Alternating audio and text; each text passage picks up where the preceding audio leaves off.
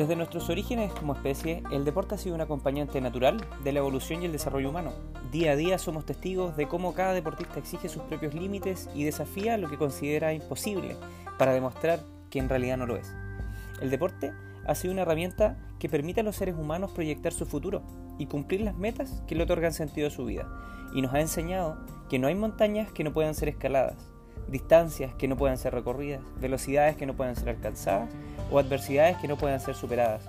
Además, nos entrega un espacio de crecimiento que asemeja las mismas interrogantes de la vida y en breves momentos quienes lo ejercen deben saber tomar decisiones, resolver problemas, controlar sus pensamientos y emociones y educar la disciplina y perseverancia para cumplir las metas propuestas.